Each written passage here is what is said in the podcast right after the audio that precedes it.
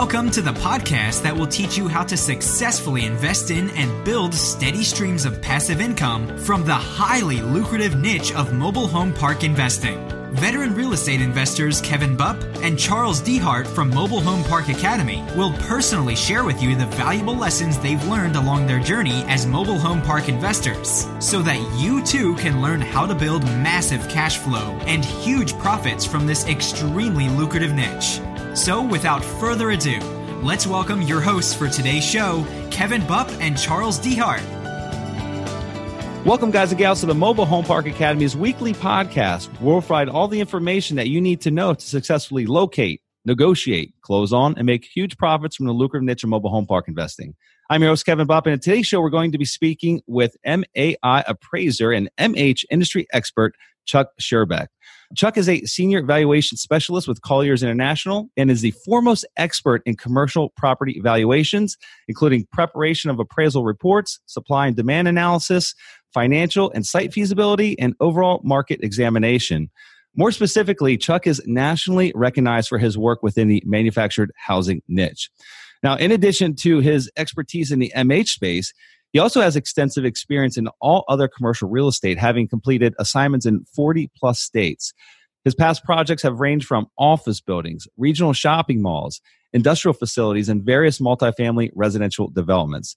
And now, guys, if you've been in the industry for any time at all and have been involved in either park transactions that required a, a lender ordered appraisal, or maybe you've attended uh, any of our industry industry's national events that happen uh, across the country, multiple every year, then there's a pretty good chance that uh, you've directly or indirectly had interactions with Chuck. Maybe not, but he seems to be everywhere. I don't know. It's it's funny though because we uh, we haven't met in person yet, but we've talked multiple times and been involved in a few transactions together. But uh, he seems to be everywhere. He's well known in this industry, and you definitely want to seek him out next time you're at one of the industry events. And so I'll tell you, I'm very excited to have a, a candid conversation with Chuck about a variety of industry related topics. But before we get into it, I have a few quick housekeeping items I want to run through.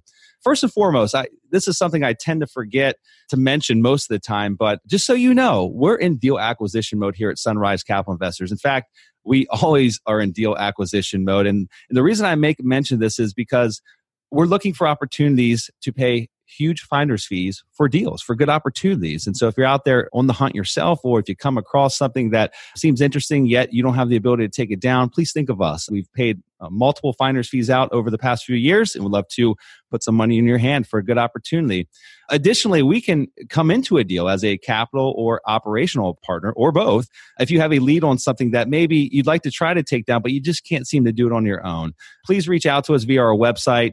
You can go to the contact us page at sunrisecapitalinvestors.com and just drop us a line and uh, we'll reach back out to you also this might be a perfect way for you to to get into the business all while working with a group that has a, a strong track record like we do next up we just opened up our second tranche in our mobile home park growth and income fund. And so, if you're an accredited investor and you're interested in partnering with us on our own acquisitions, please visit our secure investor portal by going to invest.sunrisecapitalinvestors.com.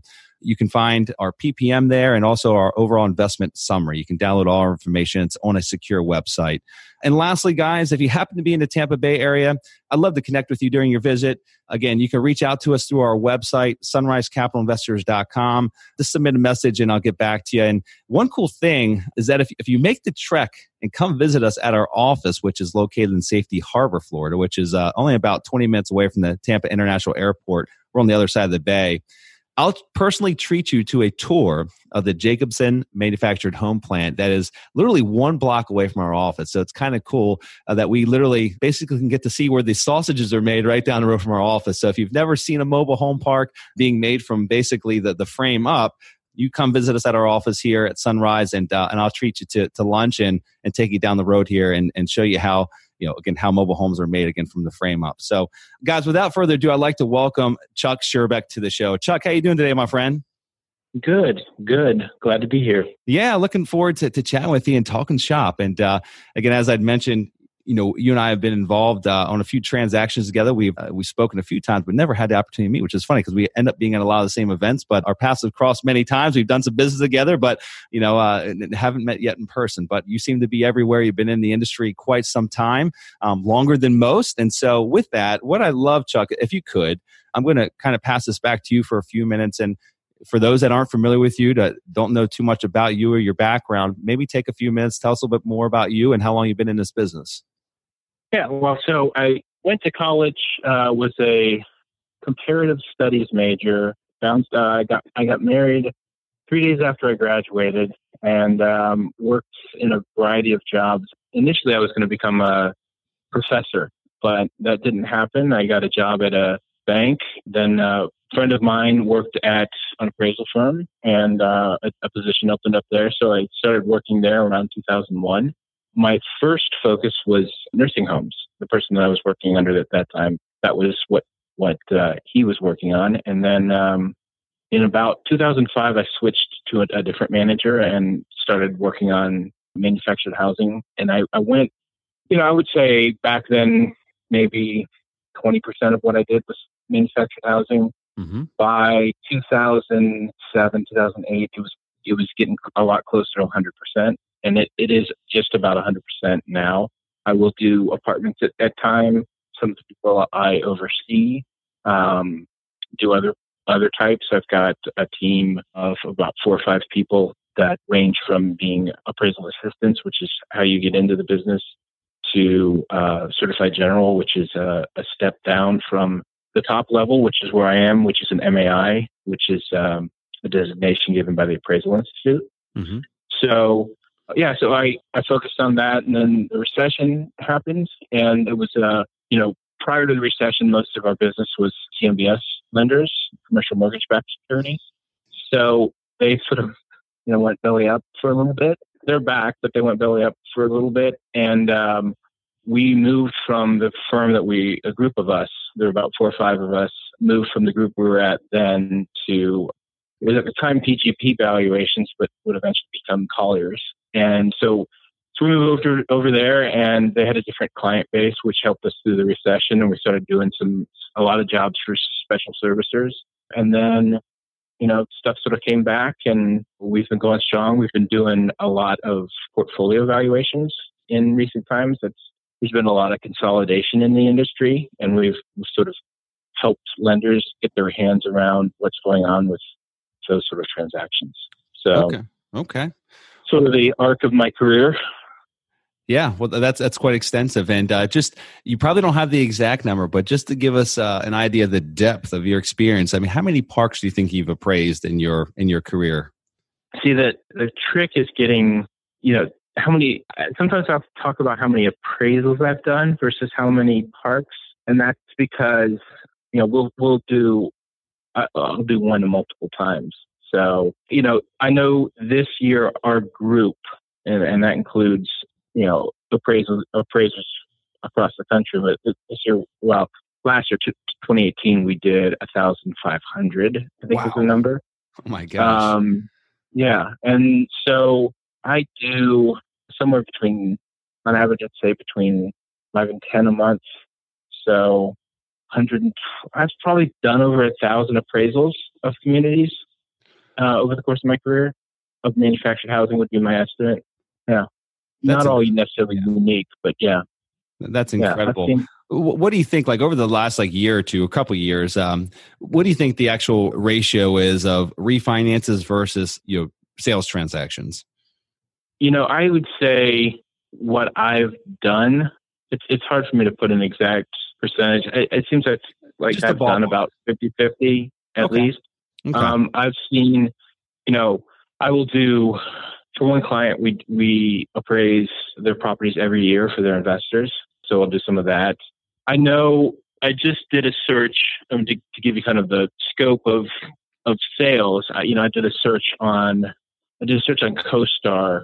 Well, actually, so we've got our database. We also subscribe to CoStar and Real Capital Analytics. Those are three data sources. Well, two data sources that are on that are out there. And, you know, I'm, I'm sorting through, but I've got, you know, a couple thousands records of sales transactions over the last three years. So I pulled Mm-hmm. 2016, 2017, 2018, and I'm wor- currently working on a, a sales report that'll show trends in prices and cap rates and stuff like that. But that's sort of, you know, you're talking over the past couple of years, there's been several thousand of sales uh, of communities, and that includes stuff. I think I, on the low end, I, I cut it off at, at 20 home sites. So the Okay. to the as Well- much as there would be.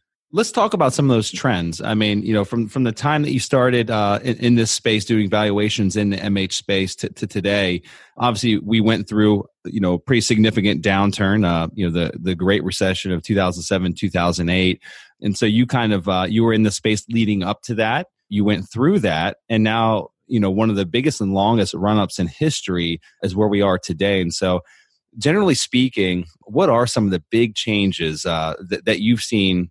take place in our space? Well, we have a 10 year cap rate chart that I'm currently working on up, updating. Send me an email after this, and, I- and I will send you uh, a copy of that chart that you can post on your site. But so before, you know, things were going pretty strong before the recession, and then you know, cap rates went pretty low, and then I to say 2009, 2010, things started, you know, coming down in terms of cap rates, and, and for those uh, out there, you know, capitalization. So the newbies capitalization rate is the ratio between is between the income, the net operating income of a property, and the overall value. So, you know, if a property has, you know, a hundred thousand in income and it's worth a million, then it's a ten cap. Just for simple math. So cap rates, I can't remember exactly what they were back then, but you know, I, I, do remember during the recession there's one specific property uh, in in the Grand Rapids, Michigan area. I appraised it at like a seven and a half cap in 2009, and I was asked at a convention, how, you know, what, what what was I smoking, and how could it be that low? And that property then sold again as a a sale. I can't remember. I think it sold at, at a six seven five, and I and I just appraised it again, and it was at a six cap. So there has been a lot of there's a lot a lot of big money coming into the space, and a lot of people are chasing a lot of deals, especially in the quality investment space, right? Especially in the you know you know all multi-section, nice clubhouse, pool, your A and B class, four and five star communities. There's a lot of corporate money chasing these, and there's there's a lot of there are people that that you know I thought would be in the industry forever, and and they they're still in the industry, but I've seen whole companies get purchased by larger companies. A lot of consolidation in that regard. So all that has kind of pushed down cap rates. So, Sure, sure.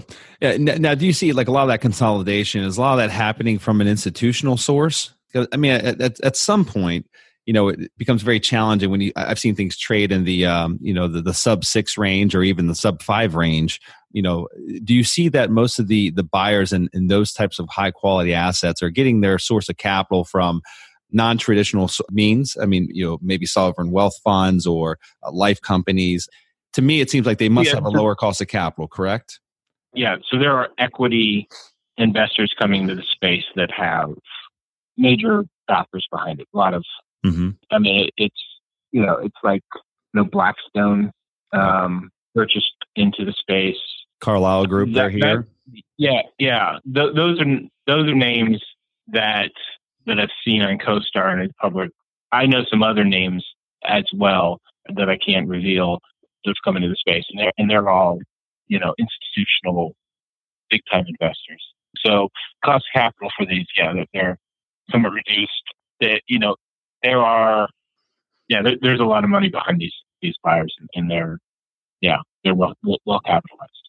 So do you see you know one of the one of the challenges that that exists in this space and it's just it is what it is and i think it's going to change over time is the you know when you compare it to multifamily apartments you know a lot, a lot of owners typically even large equity groups don't also in-house their property management arm right they outsource it to a third party national firm that that essentially handles the, the you know the day-to-day property management of, of those individual assets there are a few in our space that exist, third party management firms, but nothing to the scale of what you might find in the multifamily space. And so it creates a, an additional level of challenge from an operational standpoint when you buy into the manufactured housing space. So, what, do you foresee any kind of challenges in the long run with some of those, you know, some of the groups that are buying larger portfolios that are, you know, paying very, very aggressive cap rates? Because at the end of the day, some communities might, you know, you might say that there's uh, communities that are easier to operate than that of their brother multifamily apartment.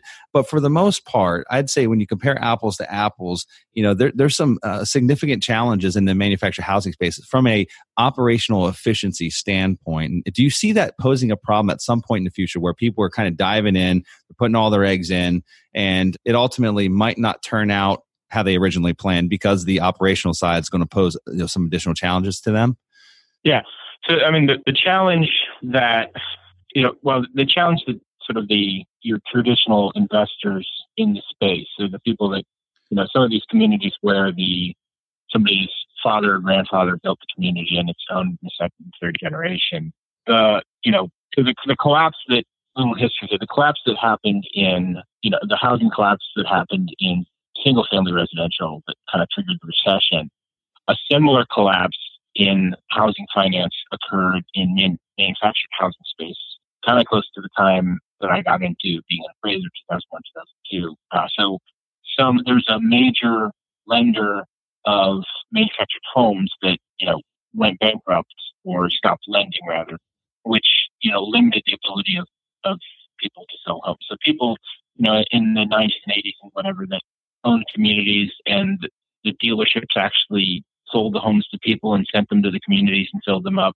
That sort of pipeline went away. So what happened sort of in the 2000s all the way up to today is, is people, owners started to have to figure out how to sell homes in their communities, finance them, do all that. So, so they've had owners have had to become more than just property owners. They've had to become retailers, lenders, things like that. Now there are companies out there that will help you do that. I mean, there are there are lenders out there now. 21st Century being one of the major in Triad, and really, I guess that's a more recent trend. Is you know, 21st Century came out with the cash program, which is really, really, to me, that, that almost revolutionized the industry in a certain sense because people were starting.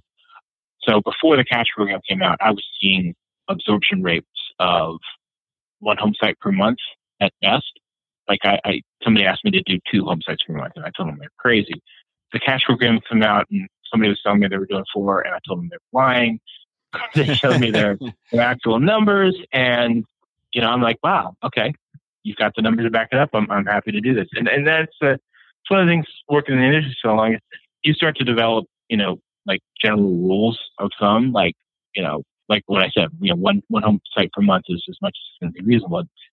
Things change in the industry. You got to be able to adapt and understand what was going on, and, and that's one of the things that changed. Is you know, people are able. I, I actually now the question is, and, and this is something that I don't necessarily directly see because I, I don't I don't value the homes and, and I, I don't really see under the uh, under the hood in terms of what are people doing in terms of selling and financing the homes. So I, I don't know the entire how that all works, but you know the one one case that I saw, somebody was actually leasing up at 14 home sites a month, which wow. was way beyond. Yeah, they were offering zero percent financing for 10 years. I did the math on it and it was a giveaway of like, my, my estimate was $10,000 per home site.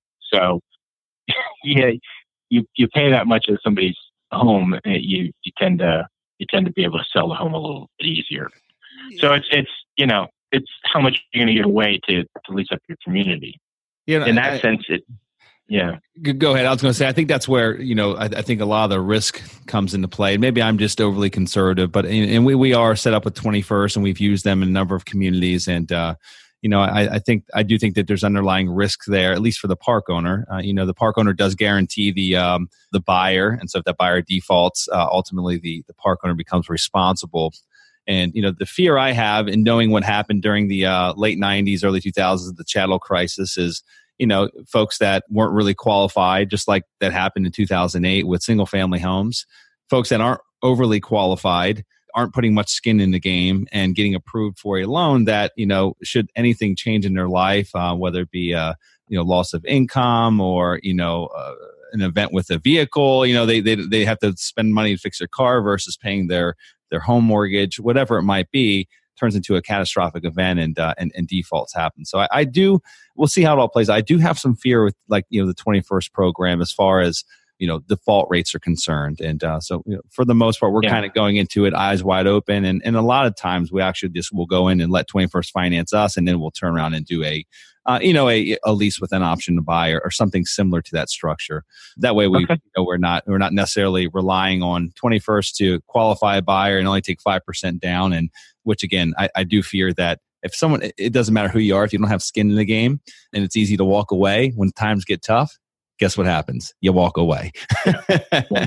Yeah. No, that's right. That's right. And you definitely, I mean, definitely a better scenario to have have someone with a with a significant amount of equity in the home. But you, and also the those people, the people that that I'm thinking of that have done that program are also well capitalized with some of those yep. equity investments we discussed earlier. So it's different for somebody that's like you know a beginner getting into the space, wanting to do stuff, figuring out the right amount of risk versus somebody that's got, you know, a deep pocketed partner.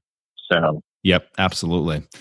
What you know, let's talk about. There's a couple of trends I wanted to bring up and kind of get your your take on. Um, one is the, the the tiny house trend, and uh, I don't know if the HGTV show is still around or not, but obviously that you know I, th- there was a show that's been on for a number of years. If it's still on today, and I probably receive an email at least once a month, not, not too often, once a month, uh, from somebody that is asking in one way or another about the opportunity to whether it's they're looking at a community it's got some infill and they want to talk about tiny homes and you know asking kind of our feedback if we've done it you know what's the demand look like? You know comes in a variety of, of forms these questions and we have not participated in that space. We just don't to me it's very market specific and we don't really own any communities in markets where i feel you know they would have a significant demand for those th- those types of homes you know the very small 300 square foot footprint or maybe even smaller in some instances. But what have you seen as far as all the valuations you've done? Have you seen any kind of uptick with that type of trend? I have not seen uh, on, on one level the, the question is should i is almost similar to a question should i put should allow people to put rvs on their lots? Mm-hmm. it's essentially some of these these tiny homes especially the ones you see on those shows are, are to me are nothing more than like DIY RV trailers. So, I mean, there are people, and, and we talked about this earlier with regard to some of the product we saw at the, the Louisville show. You know, there are small, uh, like Legacy Scott, what they're calling one guy. Uh, one guy I talked to referred to it as a, as a tiny home mansion because they're they're bigger than what counterintuitive. yeah, yeah, they're bigger than what your normal I, you know, to me, I, I looked into, walked into some of the spaces, and and they were, they were also pitching them as hunting cabins, and you know, yeah. for that, you know, if if I was going camping, it's a very nice tent. You know, I, I would be happy to stay in the space. Um, I I would look at, and I don't I don't know what other product other if I was if I were to do that, I would I'd, I'd want a really good quality one because I, I don't. But you know, I, have actually talked to other owners that I know about this, and because there, there's actually in the in the 40s and 50s and a little bit earlier, there was what is known as, as park models. I mean, I'm sure you're aware of this. And they mm-hmm. were smaller. They're like miniaturized versions of the homes that people could kind of demonstrate on. They don't. Uh, manufacturers stopped making those, so you didn't have. So you have a lot of communities where there are smaller sites that won't hold your your traditional current modern trailers. So, you know, the tiny home conceptually makes sense there, but I would want to have a a home that is was built by somebody in, in the industry. I, I, wouldn't want someone bringing in their tiny home into a community just that, that they made in their parents' backyard. Sure, sure. No. Yeah.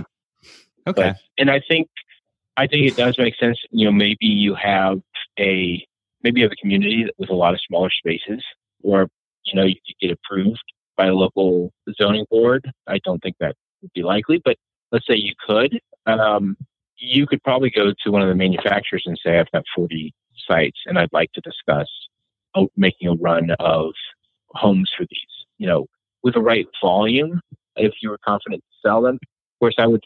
I would want to have a big, deep pocketed equity investor to do it, but you know, you could probably find a, a manufacturer that would put those homes out there and, and put them mm-hmm. on, but I don't see it as a, as a major trend. I think a lot of things times in this industry, if somebody's not comfortable doing something, they don't tend to do it. Uh, like I know, I know one major owner operator. And if we're talking about trends, I'll, I'll bounce off to a different trend. Up in Michigan, there are a lot of communities that are approved for like, let's say they've got 100 home sites that are actually approved for 150 and they have some surplus land in the back. Mm-hmm. So I know a lot of owners who've been in space forever who would buy that but not develop out that space. I know other people that are like buying communities, paying a lower cap rate for that surplus land because they're approved to build out because they're growing that strong. Hmm. So if you're not built to dig up the dirt and put in the roads, you're not comfortable doing that. And the same thing goes back to the smaller homes. I don't think the industry is, is built for that yet. Uh, but the same thing I would say in, in, terms of rental homes, which is another thing that's sort of shifted mm-hmm. back and forth. You know, prior to you know 2012, the the constant mantra I heard from everybody is people never do a rental. It just doesn't make any sense. And then I went out on inspections with owners that I know, and they're like, "Oh yeah, we we started doing about uh, ten percent rental homes in our communities." so I think I think it's trending away from that a little bit because you just have so many people. You just have you have an affordable housing crisis that's pending yeah. in the country, and people will come and buy the homes and not rent them.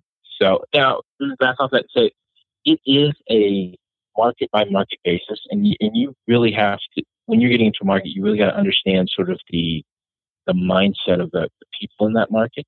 So, like, I appraise I, right around that time period, I was appraising a, some communities in Dallas and some communities in Houston. Dallas communities had zero rental homes. Houston communities had, you know, I appraised some communities that had 100% rental homes. Um, and we were trying wow. to figure out how to do the valuation on the homes. So that I mean, the Houston model was gangbusters. And, you know, another thing is in the Carolinas, I know of an investor that has a bunch of smaller communities that are 100% rental, and they are doing all the residents are also Section 8. Now, that would make me very nervous, but the deal is that they are viewed by the Section 8 program in that state as a single family home. Mm-hmm. So you were able to get very high Section 8 rents paid for by the government. And they're doing very well with that money. So it's, you know, the question is, you know, with these different trends, what does my market want? And, and understanding that market is key. Hey guys, Kevin Bupp here with Sunrise Capital Investors. As you are hopefully already well aware if you've been a listener for any period of time, my goal has always been to provide you with as much value as I possibly can through my two podcasts, Real Estate Investing for Cash Flow and the Mobile Home Park Investing Podcast. As our audience continues to grow, literally, we've been downloaded millions of times by folks in over 125 countries. I've had thousands of people reach out looking to get involved in our niche. And that's the phenomenal niche of mobile home park investing. For those that don't know, I've been a full time real estate investor for nearly 20 years now, and I've personally invested in and have owned apartment complexes, various commercial properties, hundreds of single family rentals, and I've interviewed some of the most successful investors in just about every other asset class, and I've arrived at this one very simple conclusion. Mobile home parks are hands down the best investment I've found to date. Why? They provide investors with the best risk adjusted returns out of any other real estate sector that I've seen. Investing in real estate can get complicated, and I really want to simplify this process for you. If you're someone who wants to diversify away from the uncertainty of Wall Street and allocate a percentage of, of, your real estate portfolio to mobile home parks, but maybe you don't have the time nor the inclination to personally locate good deals yourself, then our team will do it for you.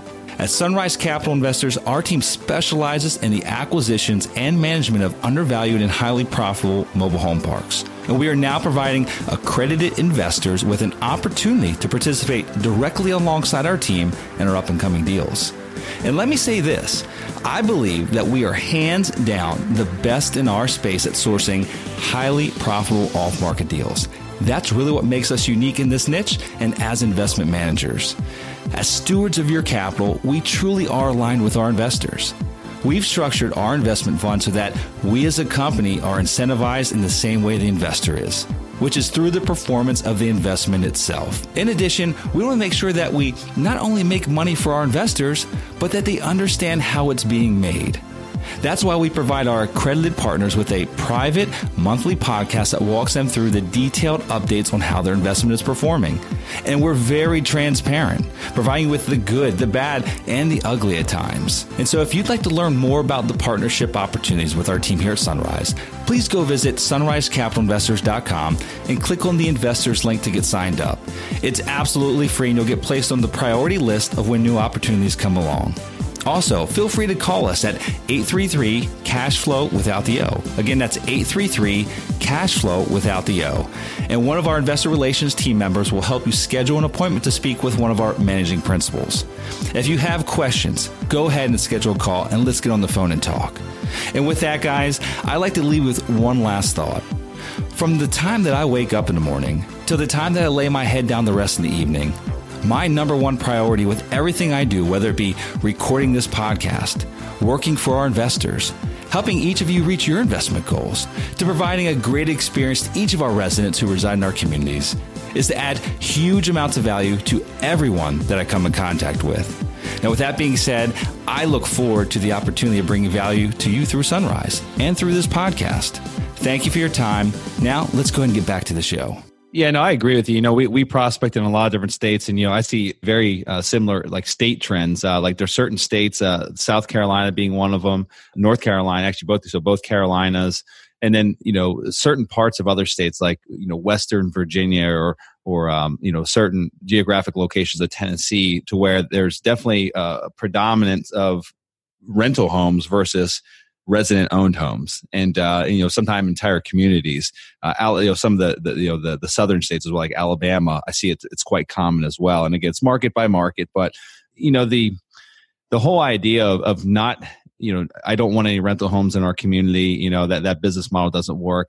I think in a perfect world it'd be great not to have that model as part of our business, not have to worry about having rentals and having the normal turns that are associated with, you know, a, a multifamily or apartment property or single family home rental, right? Because those people more than likely are probably going to turn every 12 months. You're going to turn at least 40 or 50% of your of your rental inventory every every 12 months. Maybe not, again, market specific. But at the end of the day, if you want to fill vacancies in your community, and you know you've got that that lower uh, you know smaller absorption rate. You know if you're only filling one a couple home sites a year on the sales side then you got to kind of you got to make a decision at that point. You know like do i truly want to fill this up? Am, am i comfortable with getting involved in the rental model? Or do i want to go to slow trot and maybe take five or ten years to truly fill up this entire community? All the while you're going to lose other people along the way. And then in addition to that you've got situations where folks die, they pass, their heirs don't want their trailer.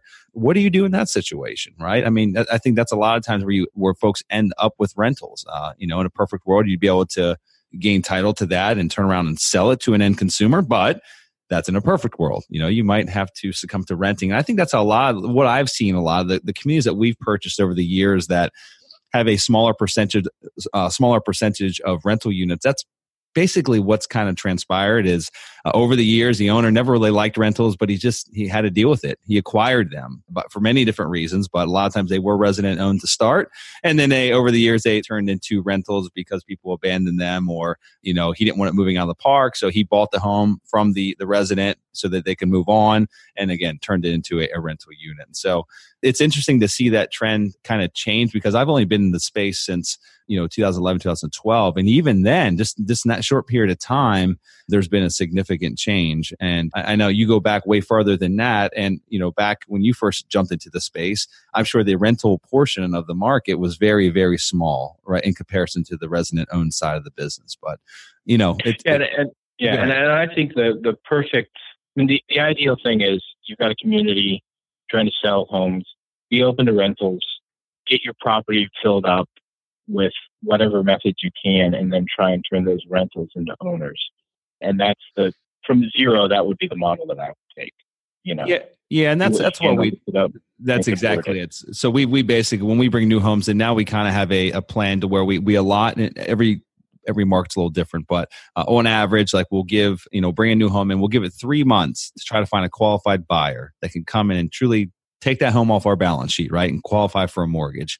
If within those three months that doesn't happen, we we we move to Plan B, which is a you know a variety of a lease with an option to buy. It's it's many different formats depending on what state you're in, but a lease with an option to buy give that a period of time. If for whatever reason that doesn't work, which normally isn't the case, uh, I've, I do not think we've ever had to go from Plan B to Plan C. Plan C would be a straight rental, but for the most part, you can get uh, someone with a lease option. You know, someone that's looking for a lease with an option to buy much faster than you can get a qualified buyer that can go get a mortgage today. But so we kind of have that Plan B in place that allows us to continually infill and you know maintain that consistent absorption rate and not just rely on folks that can you know truly qualify for a mortgage you know the the average demographic that that you know the the manufactured housing space serves i'm not speaking of the the four and five star communities just the you know the normal two and three stars is a it's, it's a lower in clientele you know folks that make you know $15 an hour or, or even minimum wage. And you know it's uh they've got some blemishes on their credit that have accumulated over the years. And getting a, a, traditional mortgage or conventional mortgage is challenging. It just is. You know, it's very rare that you find folks that have 600 plus credit scores that are in that two and a half star quality park. And maybe you've seen a little different, but that, that's been our general experience. Yeah. Yeah. So let's talk about, I, I want to hit on another point here and I, I want to be respectful of your time, Chuck. You know, I always like to compare our industry to the multifamily space. It's the you know the next closest asset class, right? When you use a comparison model, and uh, at least that's that's my personal opinion. And you know, I, I, do feel like the multifamily business is a little bit more advanced. There's much larger uh, sophistication as far as operators are concerned and it seems like they're always pushing the envelope. And you know some, there's been a number of trends that have happened over probably the last decade as far as creating additional uh, ancillary income streams. You know a few to speak of would be like you know pet fees pet rental fees not just a normal you know pet fee when you move in you play you pay one security uh, a separate security deposit for your pet but now there's an actual monthly rent associated with you having a pet. Maybe it's 20 30 40 dollars a month you know some of the other ones i've seen are like you know boat and rv parking you know uh, what else? Uh, you know power washing plans. This would be more in manufactured housing communities um, you know courtesy trash pickup and you know so there's just a, there's a litany of additional ancillary streams that, that i feel like exist in the multifamily space that i'm starting to see pop up in the manufactured housing space. Is that something that you've noticed as well? And then if it is how do you typically value those i guess those um, you know those additional income streams when you're looking at a property? Yeah. Well the you know the major one is not necessarily a new one but the major other income item is is always utility reimbursement right? So yeah. that is something uh, and it's actually the the little there's a there's a couple of companies that'll show up at at all the shows that we go to and they, they will help you convert your system to one that is friendly to recapturing as much as possible. And that, to me, that's that's the best thing to look at. If you're living in a community, your first your first step is is trying to figure out how you can switch your utilities over to a resident pay because that's your utilities expense is going to be your highest increasing expense or one of them. Uh, you know, maybe taxes could be another one, but so you, you'd like to figure out how to get that switched over. And you might, I, I would recommend even, you know, just to make it less harsh, saying, you know, we'll, we'll go down $10 a month in rent, but we're going to switch over, switch over utilities because that's a much bigger impact on, on you going forward. Sure. But the other stuff that I've seen, you know, I've, there are rental, uh, you know, one interesting that I, I've been interested in, um, a variety of different property types. And one of the interesting ones that I've, I've come across is, is co-working space which um, is just an interesting field. But I, as I was thinking about it, I, have thought at times, you know, I, I wonder if you could, you know, I don't think it makes a lot of sense for most communities. But I was talking with another owner, and you know, one of the trends in co-working space is, is what's called makerspace, which is where people can go in and build stuff and do things. And a lot of communities have maintenance garages, large maintenance garages that don't get a lot of use. Some of them, I think, were even originally intended to be able to pull in homes and repair them. I also see, and, and this, this other owner was actually complaining about this, thought that my, my discussion on this made sense because he would drive, he drives around his community around and, and has someone working on their car out in front of their home, which is actually a rules violation for his community. You might uh, one potential idea is take one of your maintenance things and turn it into a repair garage and make it a membership fee for people to work on their cars or the power washing would tie into that as well. So if there's there's different aspects of your company or your your property that make sense for that. I mean, if you have extra space in the back, self storage I think is a is a natural thing, especially as people downsize.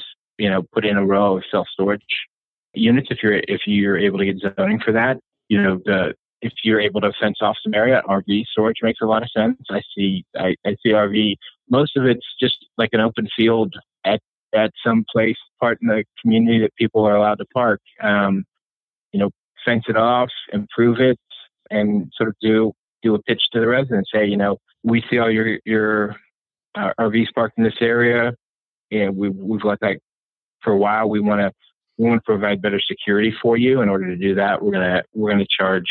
We're gonna put some fencing around this, and we're gonna charge you know, however much a month makes sense yeah. cost versus. So I think I think think you know look at your you know like go to Google Earth and take a look at your an area of your community, drive around and and see what you know. Most of these communities have some sort of surplus land that doesn't make sense as an addition, and you're not approved for it. But you might be able to go. You might be able to go to your your local zoning board and get approval for something like that. You know, some some sort of additional revenue you know, in terms of how we would view it, we in terms of the income stream, it depends how big it is. Mm-hmm. So, you know, if it's if it's not a significant portion, usually it's just another line item in the in the income portion of our pro forma. If it is a significant portion, it's possible that we would we would value that separately. We might apply a different cap rate to it based on trends. But I mean, it, usually it, it almost has to be like a 50-50 thing. Like you have two things, right? You have a a self storage facility and a manufactured housing community. But as a smaller line item, we don't typically separate it out.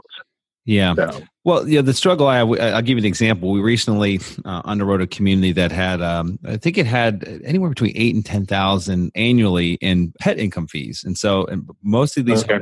yeah, but they're mostly resident owned homes, maybe about 20% rental homes, but, uh, but as a monthly pet rental fee. And I guess the challenge with underwriting that is eh, there's nothing stopping that person from selling their home and moving on. And what are the chances that the next person that moves in is going to have a pet, right? And so that that income stream could go away at any given point in time, or as we know, pets die, right? They only they only live a, a set period of time. And what's to say that person gets another pet after their current one passes? You know, so it's trying to determine what that value uh, or that income stream is really valued at. I, I struggle with, and it's, yeah, I could see the argument going either way. Yeah, well, so in, in, terms of like pet fees and things like that, I, I look at history and see what they've done. I mean, somebody that has a dog. I mean, I you know our our dog passed away in October. We got two small kids. Christmas was a new dog, right? So people that own animals tend to to replace them. So I don't see the pet fee as a common thing, though. Got it. I don't, and if it's in the income stream, I usually underwrite it.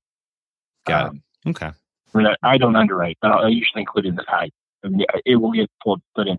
You know, the the one thing, you know, like late fees and um, administrative fees, I usually go with history, but I really want it to be a small amount, right? Because if it's a large amount, then what's wrong with your community that everybody's staying late? yeah, right, right, right. I mean, it, it, it you know, it's not that I don't trust the income will continue to be there, but ideally you'd hope that it wouldn't be because, you know, it's it's money, but it's it's not a great thing either. Yeah, so. it's interesting. I, I have had many conversations with some older mom and pop owners that literally will brag about everyone paying late, and you know it generates such a large amount of late fees on an annual annual basis. I'm like, I don't know if that's a good thing or a bad thing. That means that uh, if we buy this thing, half those people might be gone. You know, if they're really on the brink of uh, of not being able to pay that month or it, rolling into a 30 day late. You know, so again, yeah, well. Yeah, no, at that point, you kind of ask yourself, are you a manufactured housing community or are you a check cashing place? I mean, yeah, yeah, right. It seems like right. the same risk is involved with those.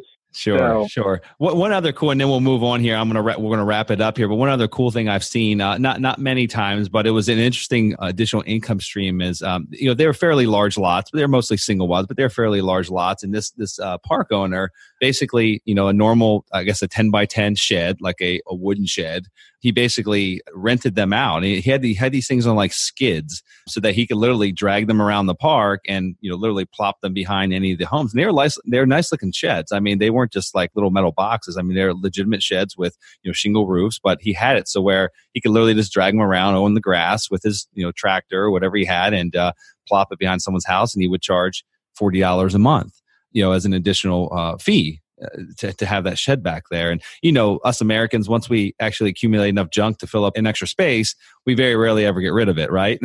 so he had about, four, I think about 45 of those in a 100 space park.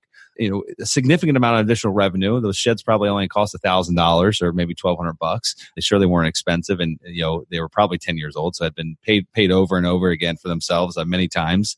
I thought that was quite interesting. And just kind of throwing out ideas for those that are listening as maybe uh, an additional income stream for your community, you know, to provide storage or build a, you know, an actual legitimate self storage if you've got extra space uh, aside from the park itself. But one last question I want to ask you, Chuck, before we wrap it up here for the day. Based on where we're at in the economic cycle, and I know you're not an economist, but you you value, I mean, you kind of are. I mean, to a certain extent, you know, at least within the space. I mean, looking at values and trends and such do you see any big risk that ultimately might affect the industry in the coming years? And if so, what are they? Yeah, so we are at the tail. Well, I don't know if we're tail. We might be in the middle. Who knows? We're, but we're in, at part of one of the longest expansions in history. I don't know. We might be the longest since you know from now the last recession. So me and my coworkers have talked, you know, on and off about when the next one's going to come. So and what's going to happen with interest rates going forward. So one of the ways we calculate a capitalization rate is we do what's called the band of investment technique. So it you take the percentage you, you take your um, mortgage percentage, usually seventy five percent, you times it times uh, mortgage costs, and you come up with the mortgage component of the cap rate. And then you do the same thing with the equity component of the cap rate. You know what kind of equity, you know, cash and cash return people want, and that that blended amount will get you what the total cap rate is. Cap rates are so low because you've got pretty pretty low financing. Mm-hmm. So interest rates climb, you might see a little bit of a cooling. And and I will say this to maybe any anybody, any mom and pop that might be listening to this, you know, now's time to now's time to look to sell your community because you are likely to get you're likely to get as, as good of a price as you can on, on the community. I mean, it, it's it's as good a market to sell your community as as I've seen. I don't know. I can't. I, I would I would be a lot wealthier if I could predict, you know, what's going to happen. But I, I think there is some risk in increasing in interest rates. Mm-hmm. I don't know that it's impending. I think uh, recently there was a people thought it was going to go up and then it didn't, so a little bit of a stasis there. So yeah, I think that's that's a potential risk, but it's hard for me to put a percentage or quantify it. Sure. Um, okay. So my read on the industry going and the, the strengths of it going forward is, and I'll look back to the last recession. So what what happens in the last recession? A lot of people, you know, we didn't see a big, you know, people lost their homes. We didn't see a big spike in serving apartment occupancy or manufactured housing sales or anything like that. The reason was a lot of people were just moving back in with their families. Like that was a big trend. You know, it, it was, you know, people that were the ugliest community that I've ever appraised was in the recession. And people were moving this, this property as a community of last resort. And they were eventually evicted from this community even. And when they did that, they would strip the homes of everything and they were very angry going out. And, and it was, it, it was uh, understandable. I don't think that's going to happen in, in the next recession with manufactured housing Be, because we are looking at one of the biggest affordable housing shortages. If the economy goes down, people will probably move in with their family again. But I think you will. I think you will see a lot more people kind of gravitating towards the affordable end of the spectrum. Is, is my take yep. on it. So I, this is. I don't want to say recession proof, but it is a a good place to be in, in the event of a recession.